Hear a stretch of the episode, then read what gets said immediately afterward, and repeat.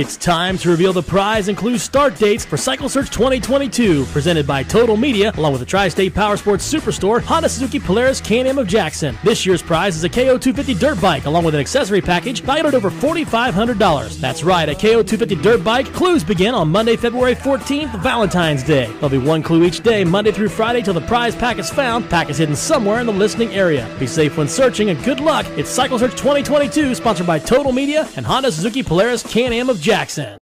There has never been a better time than now to come join the Bellisio Foods team. Bellisio has a new contract in place with plenty of awesome perks for their employees. From increased wages, access to the free health clinic, vacation after six months, and much more, Bellisio Foods is committed to putting their employees first. For more information or to apply, visit bellisiofoods.com slash careers. Take advantage of these great new employee benefits and join the Bellisio team today. Visit bellisiofoods.com slash careers to learn more. Comedy returns to Parks Edge Event Center just in time for Valentine's Day. Grab a loved one, your friends, and your family, and enjoy a night of food, drinks, and laughs with Karen Jaffe and Andy Frampton. Tickets are on sale now at enjoyparksedge.com. Get your tickets for the best Valentine's Day since your crush left that note in your locker your freshman year. It's Valentine's Day Comedy, Saturday, February 12th. Tickets on sale now at enjoyparksedge.com.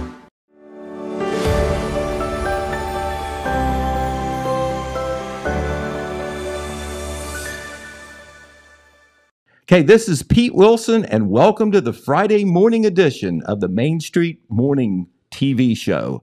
And today, we're just two days away from the 56th annual Super Bowl, and it's a special one for area fans because our own Cincinnati Bengals, our geographic favorite, is in the Super Bowl for the first time since 1988. And another reason that it's special is because a gentleman from southeastern Ohio who played and starred at nearby Athens High School, went on to win the Mr. Football Award in high school, the Heisman Trophy in college. He now has the Bengals in the Super Bowl. Of course, I'm talking about Joe Burrow.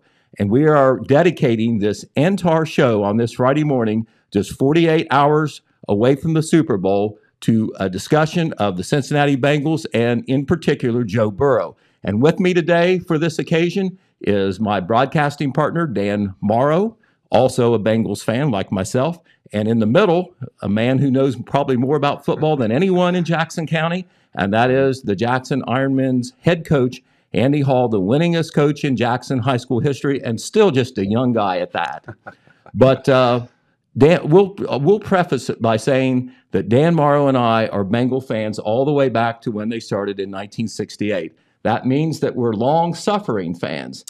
There was a 14 year window there between playoffs and any significant wins. And, uh, but in 68, I jumped over, been a Browns fan all my life, which hadn't been too many years, thank goodness, but that'd been, you know, 13 years, at age 13, I decided to become a Bengal fan mainly because Paul Brown was setting up this Bengal team and the excitement of them coming to Cincinnati. And the fact was, our Channel 3 local networks we're playing the Bengals games a lot more than the Browns games. So it was fun to watch. Right. And uh, I tell you what, uh, if you're a Bengal fan and you go way back, you know that uh, it's there's been a lot of misery, a lot of losing in there. And I looked at the statistical probability, Dan. I looked at the actuarial tables that the life insurance people uh, use, and figured that the Bengals are not due to be back in the Super Bowl for another 27 years, which means you and I will be dead. No, so, I'm planning on being there. Okay. Well, we're going to celebrate. I got an artificial hip two years ago, and the doctor said, You've got 25 years on that hip. I said, I need 30. I need 30 okay. to 35 because I want the Reds in the World Series and the Bengals back in the Super Bowl. Bengals beat me to it. Okay, ever, ever the optimist, Dan Morrow. But of course, the reason I have Coach Hall here is not only – uh, is he the head coach of the Ironmen, but uh, he coached against Joe Burrow uh, on the high school level when Joe was starring at, at Athens High School. And of course, uh, all Joe did, uh, as I said before, was win the Mr. Football Award his senior year. He took the Bulldogs uh, all the way to the Division Three state championship game. They lost to Toledo Central Catholic 56 to 52. All he did was pass for 446 yards and six touchdowns that night. And and of course, you knew then, uh, you knew probably before then that he was going to be a very special player beyond high school. But uh, coach will open it up for you on that. Uh, you played against Joe uh, his sophomore and junior seasons. They were not in our conference, so we didn't play. Uh, we didn't play him in in his senior year when he was at his very best. But way back when, in when he was a sophomore and a junior, I know they had an outstanding team. But did you have any idea that he would do what he has done at the upper levels? Well, you know, not really. I you knew he was a special player. You have, you have to really go back to his freshman season uh, when he didn't get the starting job. You know, Athens was you know had a run at athletes where you know as a freshman he couldn't get on the football field, but him and the Luehrman twins, who are his best friends, uh, they were on the freshman team, and we played them at the Alumni Stadium that year.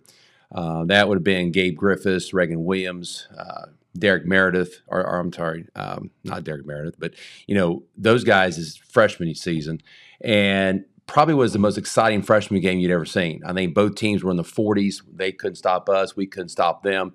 Uh, and at that point, you knew that they had some skill kids coming. Uh, his sophomore season, he got the starting job. Of course, he plays at the Alumni Stadium again.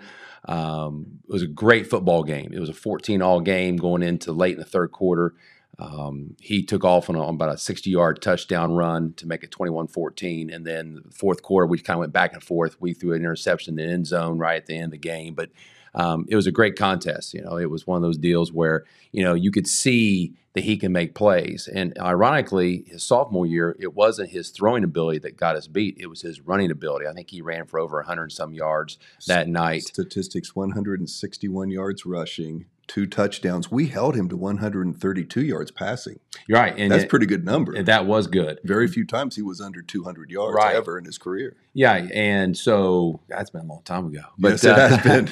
but I know that, you know, after the game, we felt like that we had done some things to, to win the ball game, but then his legs took over and, and you know, end up with a, with a victory for them. So, you know, at that point, he was on the map. I, a lot of people had heard about what was going on.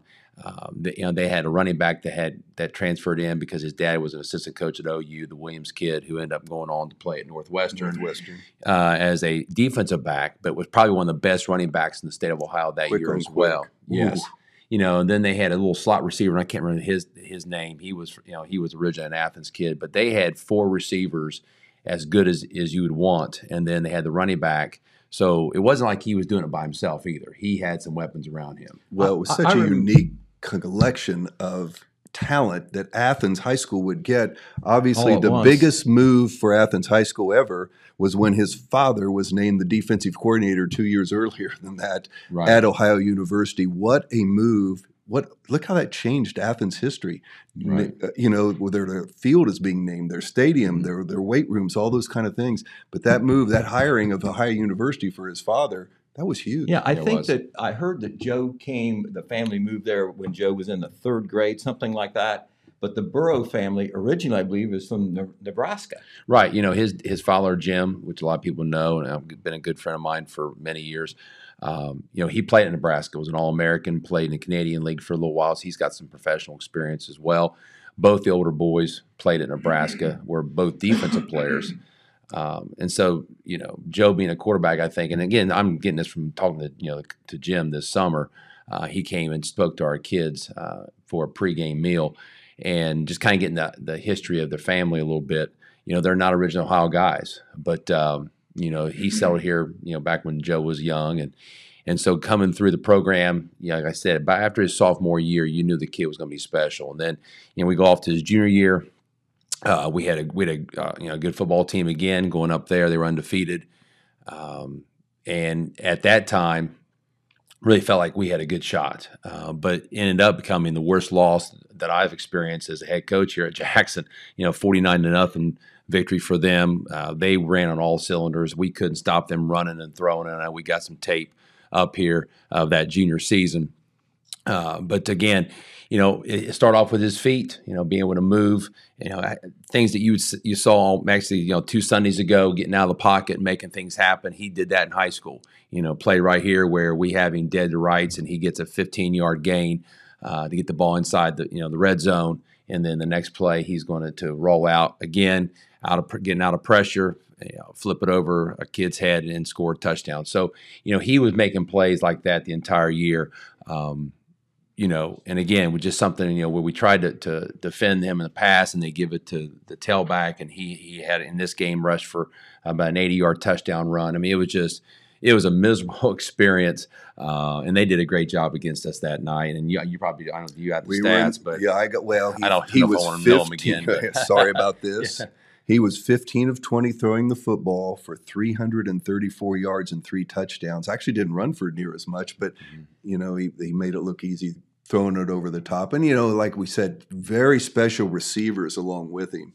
But you could tell this boy's going to be pretty special. And the neat thing is, that you know, he beat other people a lot worse than that at times. He Right. he had huge games his junior and senior years where I'm sure he played very few fourth quarters. Yeah, you're right. And you know, again, his his you know, growing up with those guys, they did a great job of getting open, kind of like you see in the NFL, where if he's rushed, he's able to find that open receiver. And and I think probably the biggest thing that makes him different, and we saw this in high school, is his accuracy. You know, everyone questioned his, you know, how far can he throw it? How strong is his arm? How fast is he really?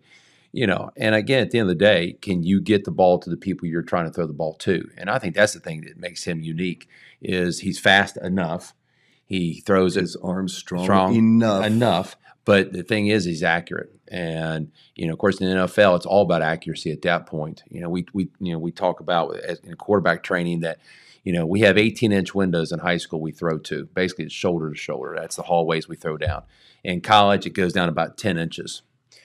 In the NFL, it's six inches. You know, so you know you're not throwing open receivers in the NFL. You're basically anticipating that and making throws and hoping they make the plays. And um, you know, you're seeing him do that now. Uh, he's a, he has a special talent, and it's you know it's unique to say, like a lot of us in this Southern Ohio area that had a chance to coach or play against him. That um, you know to see him on Sundays is, is a special time. We played three years in high school, and his stats were amazing. Threw for over 11,000 yards, threw for 157 touchdowns, but he only threw for 17 interceptions. And the one stat I like about that one, Coach Hall's teams had two of those. so you got to take, Yeah. take that as a plus. Right. And, you know, and again, that you're trying to put him in difficult spots, but, you know, he was able in high school and, you know, teams were starting to do the no huddle and, and calling the plays line scrimmage. Uh, but I think, you know, Football it- was changing. it was right then. changing at that time, was and not everyone was doing what they were doing. Well, you know what you see, like you go back and watch the films now. Not everyone does could, that, right? But, lot- you know, Right. Everyone is doing a lot of the no huddle spread stuff now, which is not unique. But what was unique back then is, you know, look at the, they look at the sideline, call coach looks at the defense, calls the play. He can make the checks he wanted to. He audibled quite a bit, and now all of a sudden they're always in a good play. And now again, in 2021, you see a lot more of that. You know, we've experimented with that the last few years as well in our no huddle offense. But you know, back then, not everyone did that, and they made it look very, very easy. well, I saw today on Facebook where Joe sent his high school coach Super Bowl tickets. Oh Which wow! what a gift! And if he'd have just moved forty yards, forty miles the other way, you might be headed to the Super Bowl. but uh, that's you know he's he, he hasn't forgot his background, which is so special, and we all remember the in my mind the greatest Heisman Trophy speech I've ever Right. heard. Um, Right. you were mesmerized listening to him and his composure. And when you watched him give that speech and talk about Southeast Ohio, and within minutes raising four hundred and fifty thousand dollars for the Athens County Food Bank, well, you could kind of tell this guy is special. This guy, Right. his composure there in front of the TV camera and everything. And that's the way he kind of feels like when he's back here and, and they're coming at him from all sides. Yeah. and he's standing there in the pocket waiting till the last second takes a lot of sacks because he's p- trying to make that play every time. But wow what composure that young man has. And uh, we were just blessed to be able to watch what little we got to in his career. Right, and you know, I know that watching the state championship game, probably one of the best high school games I'd ever seen. ever watched You know, and like you said, Toledo had Catholic, yeah, And it was last, cold right. that night. Yes, it was. to throw that kind of throw the ball that way as cold as it was i remember that being a freezing night Right, and, and again, it was at the Horseshoe, where Mhm. attendance because it seats one hundred ten thousand. You know, you could have thirty thousand at stadium, and it doesn't look No, not at all. anywhere close to being uh, at capacity. But that night, there were so many people from Southern Ohio that came to watch, and support that team. You know, and again, I know a lot of times we have rivals. You know, we we we we have teams that we want to beat really bad, or maybe worse than others. Uh, but I think you know when you get teams in this area that go far, I think you have to root for all of them.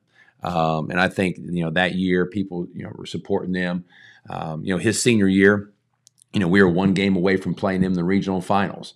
And if you recall, DeSales beat us in a heartbreaker over at Chillicothe uh, his senior year. The next week, they're playing uh, DeSales in the regional championship. I think it was at Logan, wasn't it?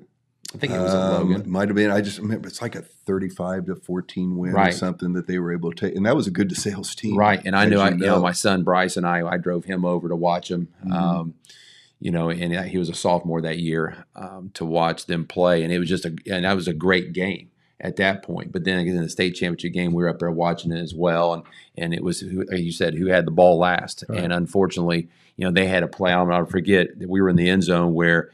Uh, the kid, one of the kids from Athens had a chance to intercept the ball late in the game, and you know couldn't make the play. And then two plays later, they scored uh, late in the fourth quarter to win the game. What I remember about that game, seeing the clips, I didn't see it live, was that he was under a fierce pass rush the whole game. He did Right. that under a lot of pressure. Toledo Central Catholic probably stronger on the line They and so were. forth. I Yeah. think they rushed for 500 yards. You would think Yes. when you can do that and rush uh, the opposing quarterback like that, you would win by more than four points. But that just shows you how good Athens was and how good Joe Burrow was. Coach, when we when I interviewed you earlier in the week about Burrow through a, a newspaper column that I'm going to have coming out, you used the word cerebral to describe Joe mm-hmm. Burrow, and I know that you've coached for a long time and you kind of specialize in quarterbacks. You've had some good ones here at mm-hmm. Jackson High School. On the cerebral side, what does a quarterback have to have beyond the physical ability to succeed, and how does that relate to Joe Burrow on what you saw from him and what you see or are seeing from him as a pro? Well, I think you, you have to understand that during the game, they, there's so much information they need to process and, and pre-snap and during the post-snap Um, because things can change. You know, a lot of kids can draw things up on a board and draw up plays, but can you relate that to the to the game field on Friday nights when what I call the bullets are flying at you? And one of the things that again playing against him, you know, we tried to blitz him, we tried to do a lot of coverage things. He was always able to make the right read. You know, whether we changed coverages or maybe we brought one more guy than they could block, he was always able to hit the hot receiver. He was always hit the guy in the seam. And you know, even you watch you know games on TV. You know, I, there was a report that uh, maybe it been like two weeks ago or a couple you know, here in the playoffs, his headset went out or his earpiece and his helmet went out, so he couldn't hear all the play calls. So for a series, he called his own plays. You know, how difficult would that be just at the spur of the moment to be able to have to make that transition and to move the team down the field? So, you know, I knew he had a lot of flexibility in high school. You could tell by the way they called their plays.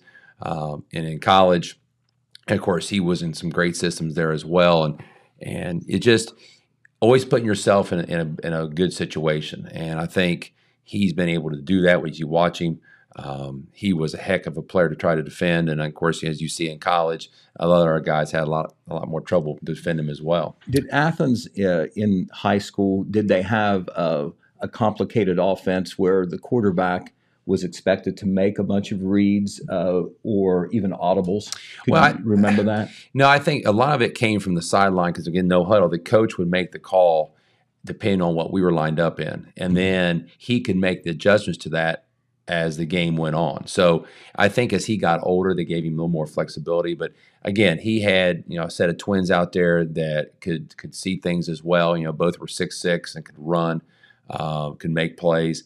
And like I said, his his footwork, you know, the fact that you know, And another, he had How- a back good enough. It's not like you could empty out the trenches. Right. You had to keep people inside too. So right because he had a Division One running back oh, that makes you know such again a difference. in his junior year, he had probably 100 and some yards rushing himself. So, um, you know, I think being able to, you know, make the right decision, and at the end of the day, when when those bullets are flying and things are happening within you know two and a half seconds, sometimes a second and a half to get rid of the football, for the least amount of mistakes you see him make, tells you that he understands what's going on out there. I got a, something I have to throw at you, Coach, because I thought you would appreciate this being a football coach and you understand how important special people are on a football team. Mm-hmm. I was watching Trent Dilfer this week on ESPN or wherever it was, and they were interviewing him. And he was a quarterback that won a Super Bowl, wasn't greatly talented, but won a Super Bowl with the Baltimore Ravens years ago. But really seems like a, a really neat guy. And when he talks, he knows what he's talking about. He says Joe Burrows has DQ abilities. And you kind of said, DQ, are you talking about you know hamburgers and ice cream and whatever there uh, or or what was he meeting like he says dude qualities dude qualities he makes every dude in the locker room better. And I thought, wow, that's special. We've had some like that. Right. I thought we had one this year. He got a knee blown out middle yeah. of the season for you on there. Right. He has that kind of quality. You don't want to talk about Evan Spires, one of my favorite kids. But uh, Joe Burrow has dude qualities. And I thought, what a neat statement that was. I'd never heard that description, but he does. He makes the Cincinnati Bengals program, whether you're the guy painting the field or you're doing anything involved in the whole system or the players, everybody's a little better all of a sudden this year. And you well, can just feel it. Right. And I think that's what leaders do. You know, I think, you know, you hear that all the time, especially at the quarterback position, about making people around you better. You know, mm-hmm. that's not unheard of to be to, to hear that statement.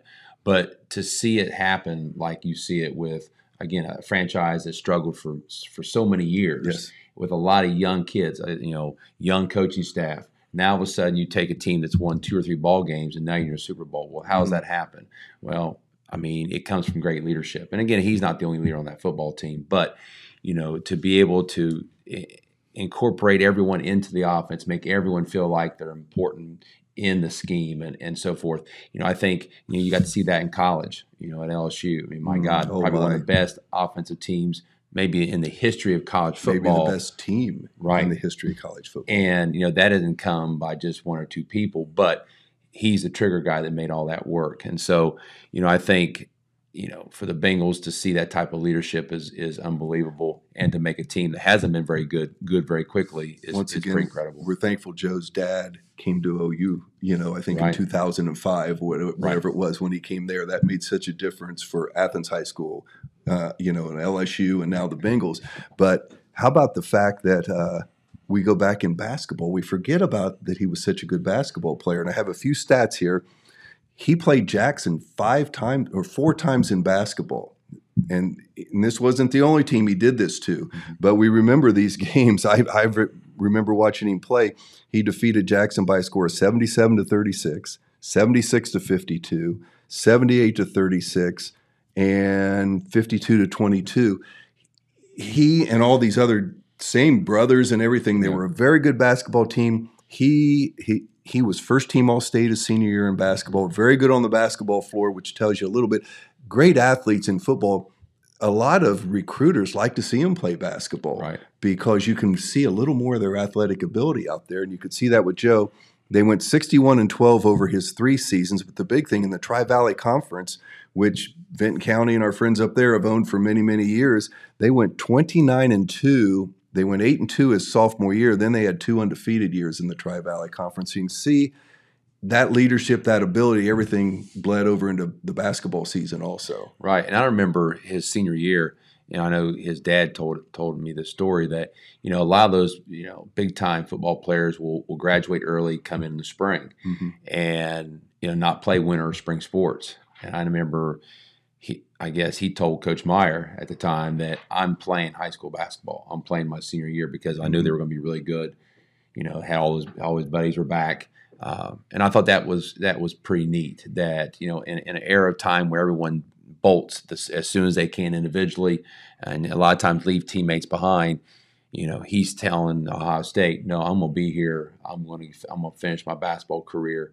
You know, I think speaks volumes of what kind of leader he is. Yeah, and teammate, and teammate, yeah, right. in growing up with your best friends, right? That where you said his best right. friends, they've been playing toss since they were in third and fourth grade together, right. and so a lot of things left to do. And it, and they had great seasons and great seasons in basketball. Obviously, the football is what made everything famous on there. Went right. to High State, but you know we've gotten kind of a little bit through that high school area, but moving to High State very interesting with Coach Urban Meyer's recruiting. Joe was at first you weren't sure Ohio State how interested they were, and right. then it seemed like out of the blue that offer came and Joe mm-hmm. immediately accepted on there. And granted, how many times have we all talked it over? What in the world were we thinking? Never starting Joe Burrows at Ohio State in his three years. But let's be honest, in three years, He went to Ohio State, had to sit behind J.T. Barrett, pretty entrenched career, there at right. a at Ohio State, and then that decision came that where he actually breaks a thumb in the spring. Right. You just wonder how that would have changed for High State history. Had he not, then it was Dwayne Haskins who kind of took the lead on that job when he was going to be know he was going to be a backup the next year. He decided to uh, transfer after he'd got a degree within three years, which is Right. also pretty special. It's pretty neat. Right. This week, he said multiple times he he was still very proud to have been an Ohio State graduate. So- right, and and I think in being a Buckeye, as much as he loved being, you know, playing for LSU, you know, he's a Ohio kid, and I think a lot of, you know, when he got that Mr. Football award, I think that really, you know, caused the Ohio State to have to make a decision. We better do something. yeah, he's Yeah. the best player in the state of Ohio, and we're not going to offer him. Yeah. Um, you know, I think uh, interesting story, and I I saw this on TV, and I asked his dad about this uh, a year or two ago, and and uh, I remember probably his, his sophomore year in the spring game. I noticed I was watching the game. He was the only quarterback that wasn't in a uh, different colored jersey, which means you're not supposed to hit the quarterback. He was in a game jersey, and he was the only quarterback that was live, and he got the crap beat out of him for four quarters, and kind of find out afterwards they wanted to see how tough he was. But it was interesting. He was the only quarterback that was live, and he had the best spring practice out of mm-hmm. all the quarterbacks. And I think that that showed a lot of people here in, in Southern Ohio that probably doubted, well, oh, can this kid play at Ohio State? Which a lot of kids in our area that make it big time always get questioned. Well, you know, he can't play at this such, such university because he's from Southern Ohio. I think people realize, yeah, this kid's the real deal. And I think if it wasn't for the broken thumb that he had the next year, which he was competing for the starting job, you know, things could have been different. But you know, it all worked out for him, and, and it definitely worked out for both LSU and Ohio State as well. I wonder, you know, we'd love to know the inside. Obviously, when he decided he's going to transfer, what got him to LSU with Coach O? I mean, what a great situation it was, and probably saw maybe some of the recruits LSU was getting in within that time frame. But I just was just curious from Ohio State to LSU, an interesting jump. Right? Yeah, it is. And but again, it worked out for Oh my! it worked out for those guys, and um, you know, again, it was nice to see. And again, we always root for people and our kids in this area that can make, go off to play college, whatever sport, and again, whatever division. I don't care if it's Division One, Two, Three, NAIA. You know, you you support those kids because as the, as they as they become successful, it helps recruiting in the other areas and other schools. And so, you know, he was one. Of course, was the, the big name, but again, you know, a lot of, you know, a lot of fun watching a lot of those kids go through the programs. Yeah. Well, we were and we were talking a little earlier about Reagan Williams playing on the mm-hmm. same field with Right. him. You know, it's those kind of young people that get people to look back at Southeast Ohio. Right. If you don't have a Reagan Williams from Jackson, a Traylon Davis from Jackson, these people that you know, which we're so blessed to have earned big time Division One scholarships. Right. Athens had a handful of them there, but that's Right. you know now. Hey, I remember Athens High School. I remember Jackson High Mhm. School. They they've got good players down there, and that's Mm-hmm. important and that's very special for this area because we do get overlooked sometimes. Oh, I think so. And that's something that when recruiters come in, you know, now I've been here 13 years. One of the things I'm I'm proud of, just to speak up for our program, is our kids have stayed. You know, and that hasn't always been the case in Southern Ohio. Um, and so when recruiters come in and they're looking at Jackson kids, uh, you know, they know these kids are going to stick it out and they're going to play and, and at whatever level. And, and I think that's you know something that again, as as more and more kids compete, stay. Again, it doesn't have to be just football. Then it helps all the younger generations coming through that now they can see, I, I can be there. You know, this kid started where I'm at. Now I can use that as a platform to, as long as I'm willing to work, to give myself an opportunity. Right. Well, Coach, uh, you've coached uh, here for what, 12 or 13 years now? Just finished 13. Yep. Okay. And of course, uh, have been around football nearly your whole life. Right. So, uh, tough question. Maybe you can't even answer it, but how does Joe Burrow stack up with the other high school players you've played with, coached against, or coached? Well, I mean, he's definitely right up, school level. right, right up there. But you know, like we talked about, you know, earlier in the week, you know, when we played Winton Woods, you know, uh, you know, my son's senior year in 2016, you know, they had two kids go out of, go to Ohio State, one kid go to Kentucky. Um, you know, those two of the kids Ohio State just played this year, finished their senior years this year. Um, you know, they were they were fabulous. Uh, you look back at uh, St. Charles High School, which we were we were in a dogfight with those guys back in 2011. You know, they had two or three Division One kids that were just fabulous on the on the football field as seniors. Um, you know, DeSales, Watterson. I mean, it's it's kind of hard to tell. I mean, he's definitely one of the best by far, and has had the best career. But you know, we've seen some we've seen some good ones in high school, and uh, and have coached against a bunch of them. And and again, that's that's a good opportunity for us. You know, it's a great experience. Um, I tell you, I go. I just goes back a long way. My my first year, my only year, I, I coached my dad at Wheelersburg, and back in nineteen. Uh, 93 uh, we, we we we played against some really good kids um, uh, against Ironton and some of those guys but I tell you what back my sophomore year in high school I'm gonna go way back uh, a man by the name of Carlos Snow who played at Remember Ohio him. State um, was on the football field with him as a player and never and Vinnie Clark, who played wide receiver, played at Ohio State, was a captain, played for the Green Bay Packers. Those two guys, I could say, as as a player, coach, spectator, were the two best kids I'd ever seen in high school football. Um, I remember uh, after the game, they were all signing autographs to our fans. Mhm. We were playing at Wheelersburg that year in the first round of the playoffs, and uh, they made a run in the tournament back those four years, unbelievable. But I think you know those two players probably as, as a player, uh, be- the two best I've ever seen. But um, you know he's definitely up there by far. Okay. that's for sure. All right.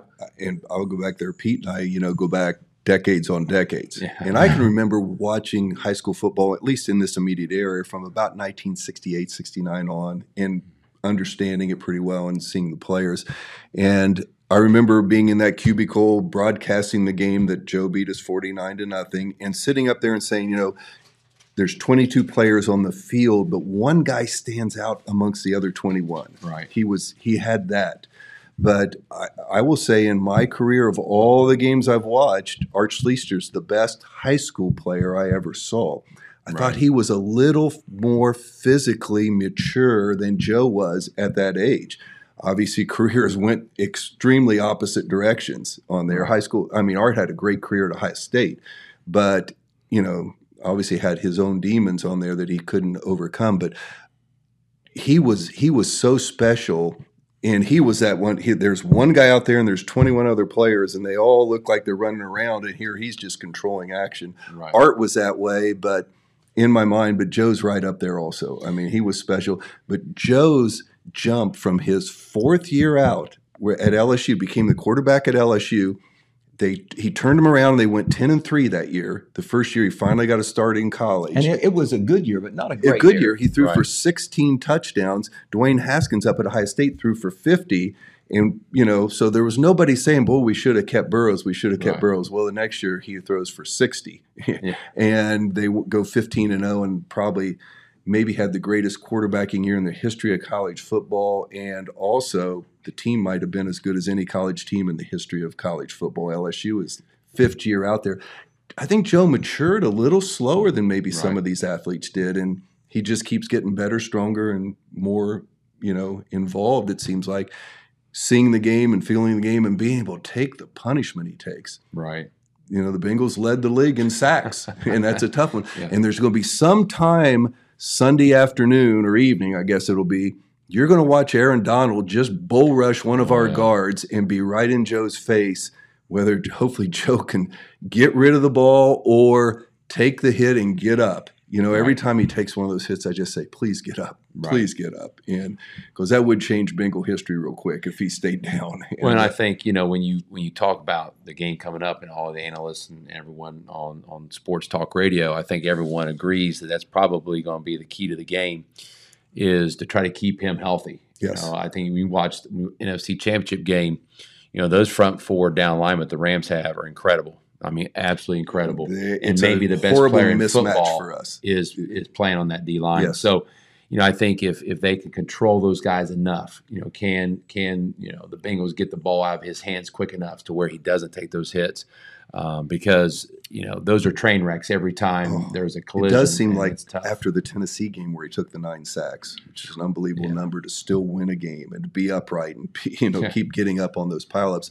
You know, the next game they did try to get it out of his hands a little quicker, a little more quick quick routes, throw to the backs a little bit more. You know, I would assume they're going to have to do that because the Rams are going to be there. Yeah. I mean, they and they won't have to blitz to get to him. That's going to be the scary thing. But Right.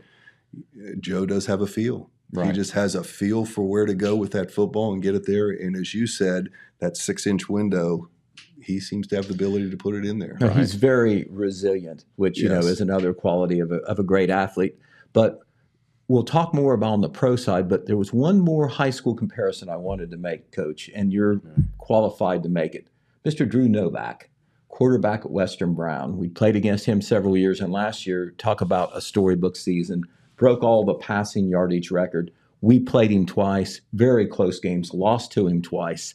Uh, he can run the ball. He can certainly throw the ball. How would you compare Mr. Novak with Mr. Burrow?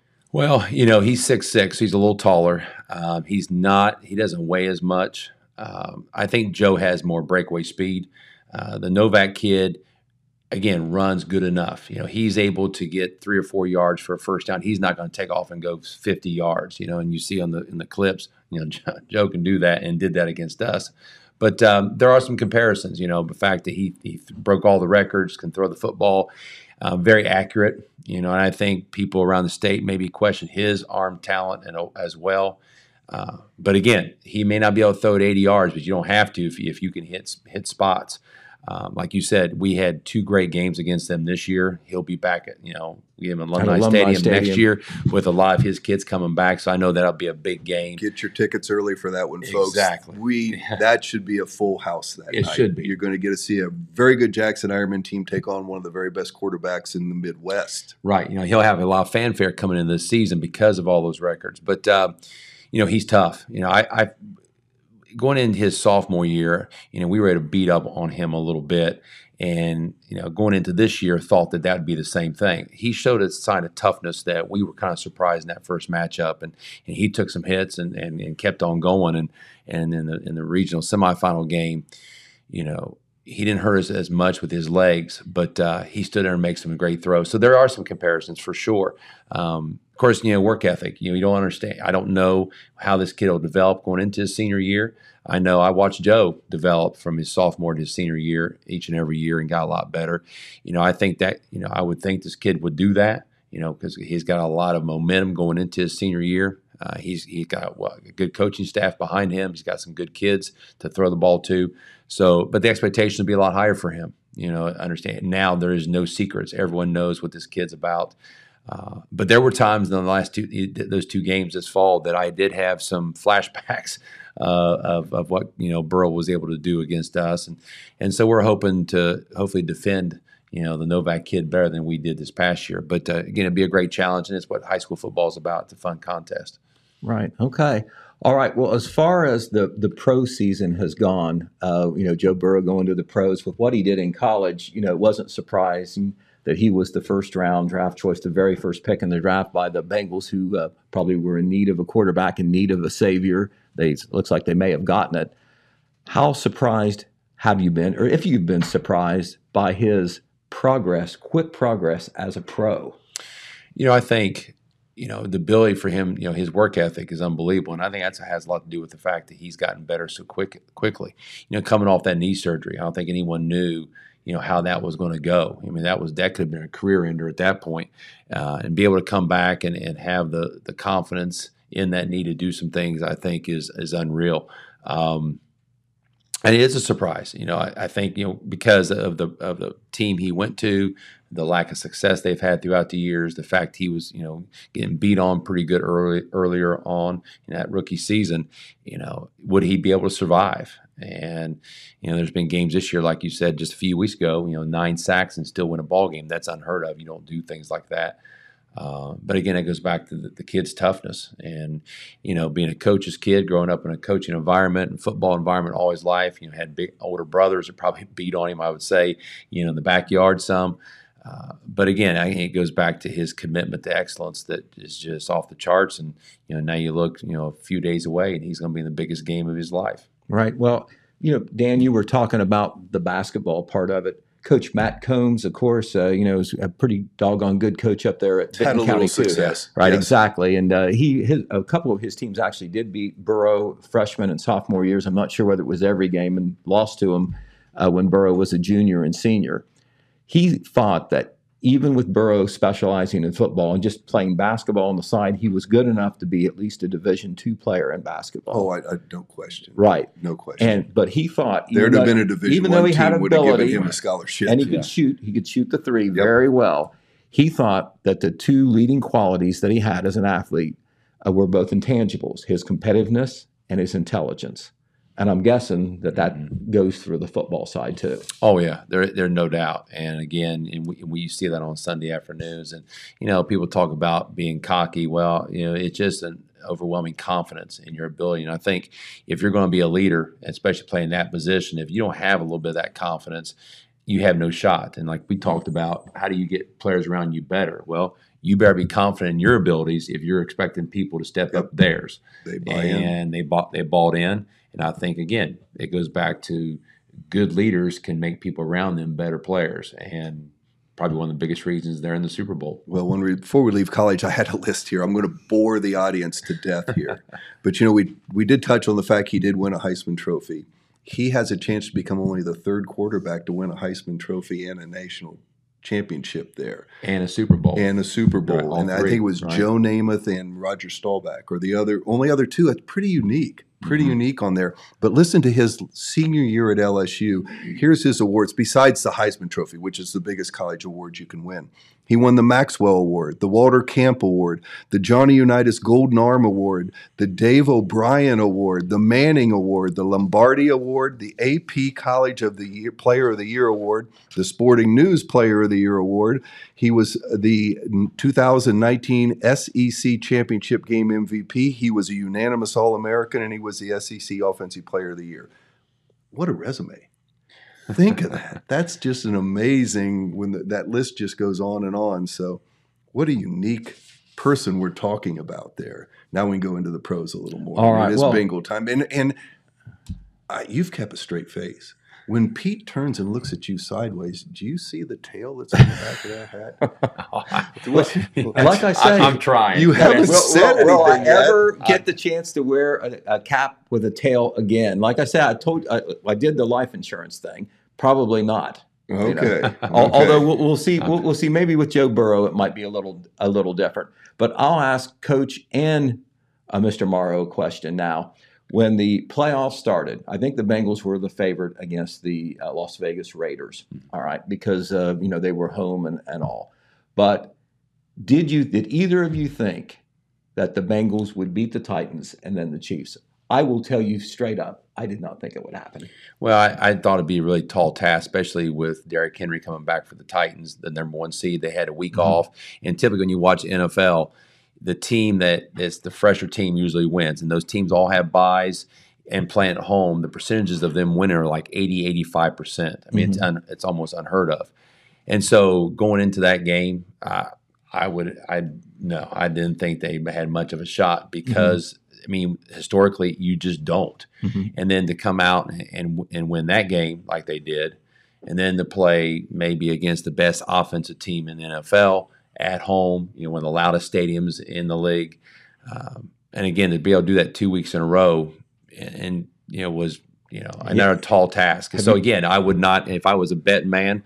Uh, I wouldn't have bet them to win either one of those games. I was Right. rooting for them, but didn't think they could win them. Right. First playoff game against the Raiders, I thought we got a good chance because you know what? The, the, the quarterback positions become so important in the NFL, in college, in high school. You have to have a person perform at the quarterback spot to be successful. You know, I said, we're better at the quarterback position against the Raiders. And you know what? The Raiders actually outplayed them. Right. They had more yards. They were a little more successful, and it took an interception near the the end zone right at the end for us to get the win there. But the second game, I thought we can beat Tennessee because you know what? We're better at quarterback. I'll take Burrows over Tannehill anytime. We were kind of lucky there. Took a deflected pass, or they were probably going to win 19 to 16 because they were right. Right. within field goal range. But that changed the game. Joe hits a great out there to I think it was Higgins, and we're right in no to Chase, and uh, we're right in the spot for the field goal win and all that. The next week against KC, I said we're not going to win at KC, and they have the advantage on us at quarterback. And wow, did that change in the second half? Right, it did. And I think you know momentum is a is a unique oh. Monster in sports. When and we when tackled you, them yes. right before halftime, right, yeah, that's a huge you know a huge swing in momentum. You get no points. They could have blown that thing open and then come out second half and have the ball. Yeah.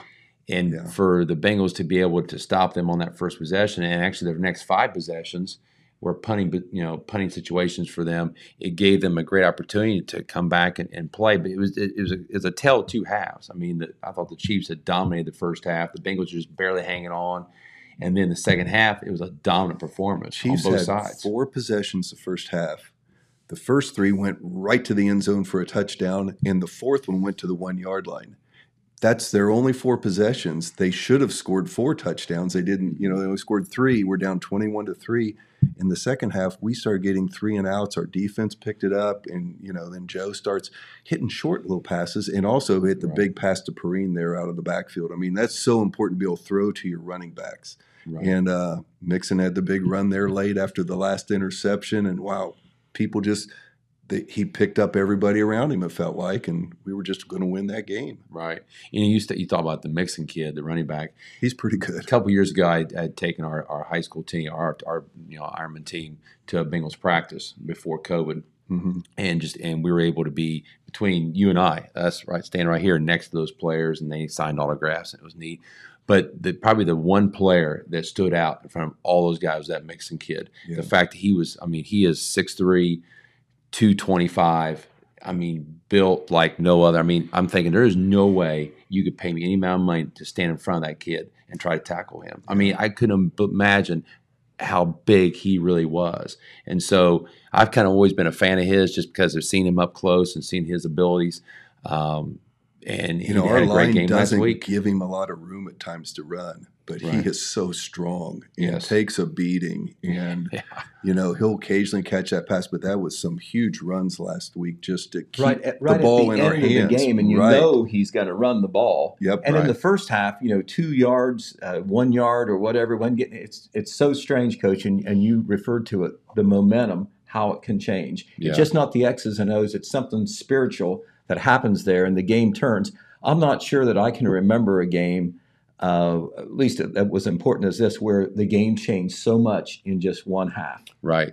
Right. Because of the way uh, I was watching the first half, I thought, how bad is this going to be? Because they Yeah. looked unstoppable. They did. And in fact, that you're down 18 points, even though they had to stop at halftime, you're still down 18. Well, at halftime, they were down 21 10. 21 10, yeah, but they were down 18 at one point. Right. You're thinking, how are they going to come back? And even at halftime, 21 10, Well, and they got the ball if back. KC Yeah. comes out and goes right down the field again, it's probably Now- game over. Right. I mean, it's back to But 18. it was and- three and out. I, I remember sitting there with my son going, "This is amazing. We got a three and out. We hadn't got him off the field except for on the one yard line Well, before that." Let's, let's put Coach in Andy Reid's shoes.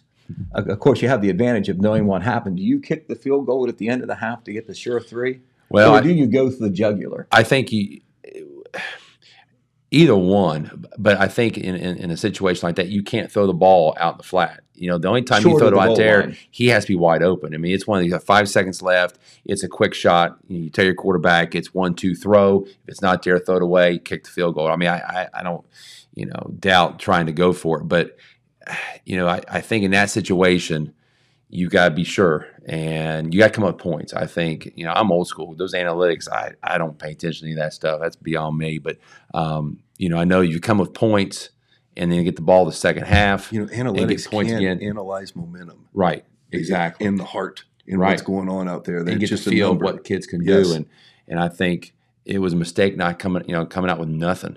And then the three and out to start the second half, I think Huge. changed the entire complexity of the Mhm. game. And um, it was neat to see. I think a lot of times too, when Bengals fans for years have seen them play big games and play well, then all of a sudden there's that collapse. There's that moment. There's that momentum swing. You're like, oh, same old situation. Here we go again. And I think in that first half, probably a lot of Bengals fans thought the same thing. Well, we're down 18. Here we We're go over our again. heads. over our heads. It was a great run. Went maybe one I one game too many. visualizing a 37 to 14, take our beating and Yeah. be proud of where we're at. Right. And wow. Whether it was a, a strategic mistake uh, by Mahomes to make that pass or whatever, What about the tackle by Eli Apple at the one yard line? Very sure tackle. I know that And we're Hill talking not about a big guy. We're talking he- about an ex Buckeye that gets critiqued quite a bit throughout the Mhm. year, but Right. that's going to go down as one of the very big plays. if he doesn't make that to- tackle, in that whole game, Right. And thank Right. you, Eli. Yeah, Cool. that's true. Right. That's true. Well, Coach, let, let me ask you this. I, I don't know how much of a pro football fan you are. I know you, you pay attention to the games because you love football, but are the LA Rams on paper, are they the best team the Bengals have taken on so far, even better than the Chiefs? You know, that's that's tough to call because I think the Chiefs probably had the best offense in the NFL. Defense, maybe you know, skeptic at times. It'd be one of the best defenses they've played. You know, you, they they've traded for a lot of big names you know, at every level, whether it be D line, linebacker, secondary. Um, you know, I think like we they talked sold about out to this year. Right. You know, the fact that yeah, this is this is win now mentality. We're not going to win through the draft. We're not going to try to have a worry draft about pick in the first round for about five years. Right. No, but because they, they knew went- they were going to host Right. the Super Bowl. I think that made a difference. Yeah. right that they wanted to, Their to stadium. get, to get it now, and um, you know it's going to be a tall task. I again, you're playing a team at home. You know they get they get to sleep in their own beds all these next two weeks. They practice in the same practice facilities. They get to warm up. You know they're going to be in their own locker room. Uh, even though they're the way team, the, the visiting team this year, I, I heard yesterday they're going they're going to still keep their home locker room, which I mean that's an advantage too because we're all creatures of habit as athletes and as coaches. We want to do the same things all the time. So as a coach, he you know they get to sleep in their own bed at night. They get to go to the same restaurants and eat. You know they get to see in the meeting their meeting rooms are the same. I think that's a huge advantage. You know Cincinnati's going to have to take a day to travel, which I think was today. Uh, or no, it'd been a couple days ago. They No, they flew there. in today. Oh, did They they? just flew in today. And another little, it's a little thing, but the Cincinnati players just left about 10 days of a lot of single digit or teen temperatures to go out there where it's about 80 degrees as a high every day. Right. That's going to be a change. Yeah, to and they've got to to get that. accustomed to the weather to the weather and time change and everything Mhm. else. But uh, you know, so there are some advantages there that the Rams have. But I think you know at this point in time, you know these guys. I mean, it's you know the best of the best, and you know Uzomah said it the best. They said, Are you going to play? They carried him off in the KC game, and their Right. tight end says, I'm not missing the biggest game of my life. So he's going to be out there some way, shape, or form. You know, he had a strained MCL or whatever, but he, you know, that's the feeling they have. And you only maybe get one shot at this in your career. right. We right. hope they have more coming, and we Right. think Joe can get us more coming, but you never know. Like I said, I was I watched this game in 1989, the Super Bowl, which was the 88 season, 89 Super Bowl, with my son who was four years old at the time. You know, I'm certainly going to watch this one because, as Pete said, who knows what your next opportunity is Right. to get to do this as Bengal fans. But I do want to say, my grandson, I, I've done this for uh, the Brown family. He's become a diehard Bengal fan this year. He likes Joe Burrow. He had a Joe Burrow jersey for Christmas last year. Wears that with pride. This year, Santa was really good and brought him a Ja'Marr Chase and a Tee Higgins jersey. Oh wow. So He he's must got really all good. three. So he is set. He he got to see two Bengal games this year. The Green Bay overtime loss that Mhm. where they barely won, and but he was there for the Baltimore win, which was huge. So Oh yeah. he's a diehard. So we've got another we got another generation of those Bengal fans coming Well, up. if you want him to go to the Super Bowl, Dan, I know you're a doting grandfather. Low end, low end ticket, four thousand five hundred dollars. High end ticket, fifty five thousand. I got offered the other day from a friend eleven thousand dollars for two Oh, tickets. Oh, that's a that's a deal. he wanted cash because he doesn't want to have to fool with the taxes Mhm. part of it there. yes. But he's a season ticket holder, and I said, "Well, I appreciate it, but I think I'll pass and we'll watch it at home Okay. on there." That's a little a little cheaper. Yeah, a little and cheaper. that doesn't include hotel, flight, and meals right. Exactly. And at, at LA. at LA, Yeah. and the, every hotel room probably within a 500 miles is three times more. Right. It would be an, it'd be an expensive venture, but I think they'll fill it up.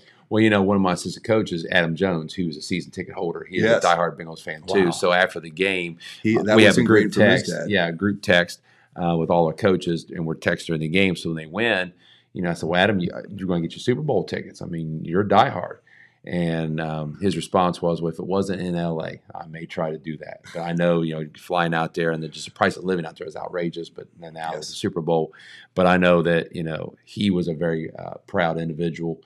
Uh, you know, after that game as well. Yeah, when we, you know when we go back this many years, at one point, and it was right after that 89 Super Bowl loss to the 49ers, the last second touchdown that the 49ers had How close was Louis Breeden to knocking down that pass? So close, so close. We've all Still, seen those still see that in my in my nightmares. Yeah. That doggone Montana guy was very lucky, wasn't he? Yeah. For about a decade Yeah, there, yeah. beat us twice in the eighties. Yeah, he was he was good besides that game. Yes, it was pretty good. But uh, my son, who coaches a little basketball here, I'll give him a plug there, and we're going to have a game here in just a short amount of time. Or I mean, tonight and tom- and Wednesday and this week, he's got a lot of basketball games going. But he's a diehard Bengals fan. But at one time, right after that, in 1990 was the last year the Bengals were in the playoffs. They went 14 straight years with no playoff appearances. And he looked at me once, and says, "Dad." Why do we do this? Good question. you know and i say you can't be a bandwagoner you got to bandwagon fans you can't do that you got to stay with them they will get better son it will get better and so he's seen a lot of the bad and a little bit of the good but Right. All we'll right. be there we'll be cheering three generations are going to be cheering on the bengals on sunday Uh, night we don't have a lot of time left. We'll stay on the topic of football, but Dan, we've got to talk about uh, Coach Hall here being in the North South game uh, yes coming up uh, this summer or this With a player. right? And a- Grant, and Grant the player that will be there uh, with, with Coach Hall playing for the South team, I'm sure. Right. But Coach, tell us about that, and it must be a great honor to be selected to be a coach. Uh, with some of the other great coaches, and for Grant, of course, to get a chance to participate. Well, that's a great example. We tell our players that individual success only comes with team success. You know, if we're five and five, I'm not being chosen to coach in the North South game. Um, so, you know, that it all trickles down to that. Um, very honored. You know, this is my third year, uh, third opportunity to coach in the game.